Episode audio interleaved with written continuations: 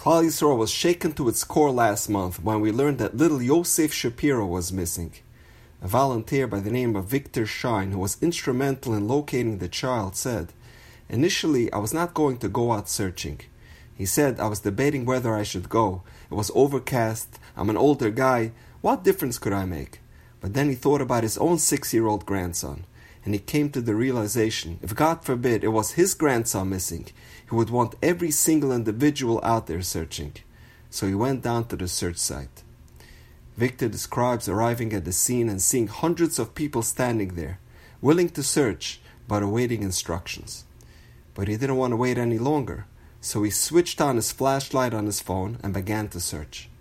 He describes walking under the bridge by the Belt Parkway up and down the beach, calling out, Yosef, Yosef, we are looking for you. But there was no answer and after an hour and a half of searching in the raging thunderstorms, he began to doubt whether he still belonged out there, due to his own failing health. But as he turned back, he noticed the dirt path. So he turned onto the dirt path and called out again, Yosef, Yosef, we are looking for you. And it was at that moment that he heard the child's voice call out from the darkness, Ta! He immediately called for backup, and moments later, Yosef was miraculously found safe and sound. Victor said, the takeaway for him is how one person can make such a difference. Who am I? He said. I'm some old 56 year old guy, and apparently I made a huge difference. He said, right when they were ready to give up hope, when the sun was already set and the rain coming down, eliminating any trail, you just keep going, you just do, you don't worry about looking stupid or feeling stupid, you just do. Truly inspiring words. But perhaps being in the Seresimei Tshuva there's another powerful lesson we can take away from this story.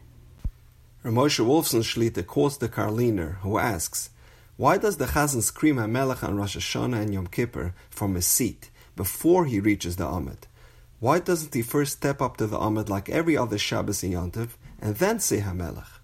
Says the Karliner, it is to demonstrate that from wherever a Jew finds himself, if he cries out HaMelech, Hashem listens to his call even if a person is very distant. However, if he longs and yearns for the Melech, the Melech Malchei HaMelachim, Hashem answers his call. It doesn't matter where you are located.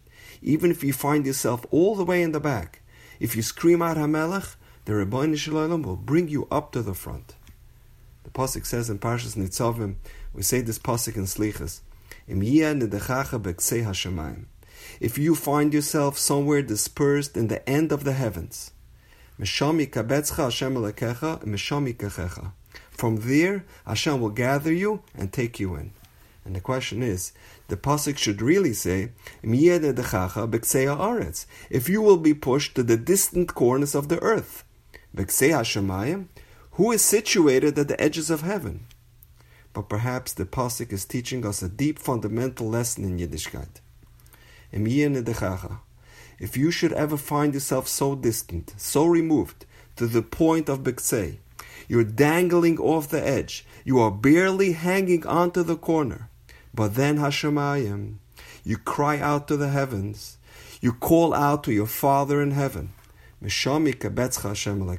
From there, Hashem will take you, and from there, He will comfort you. Because when you scream HaMelech, when you call out to the Avinu Shebashamayim, when you cry out Ta, that will be your Yeshua. Even little six year old Yosef Shapiro knew that. And now we know. Have a wonderful day.